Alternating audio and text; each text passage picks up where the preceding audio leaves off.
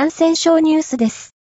今回は、赤ちゃんがかかると、重症化しやすい RS ウイルス感染症についてです。国立感染症研究所によると、患者報告数が、九州地方を中心に増加しています。RS ウイルス感染症は、RS ウイルスによって起こる呼吸器感染症です。潜伏期間は、2日から8日、一般的には4日から6日で発症します。症状は、発熱、咳、鼻水などが数日続きます。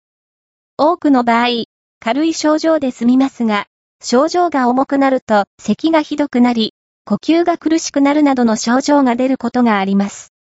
RS ウイルス感染症は、乳幼児に注意してほしい感染症で、特に1歳未満の赤ちゃんが感染すると重症化しやすいです。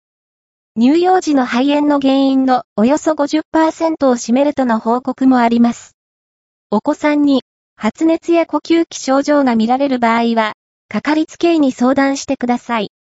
治療方法は特別な薬はないため、症状を和らげる対症療法が中心となります。大阪府再生会中津病院の安井義則医師によると、今年の RS ウイルス感染症の患者報告数は昨年同様に、九州地方から患者が増え始め、西日本に広がり、全国的な流行りとなる可能性があるといいます。予防として、流水、石鹸による手洗い、またはアルコール製剤での手指の消毒、うがい、咳エチケットなどが挙げられます。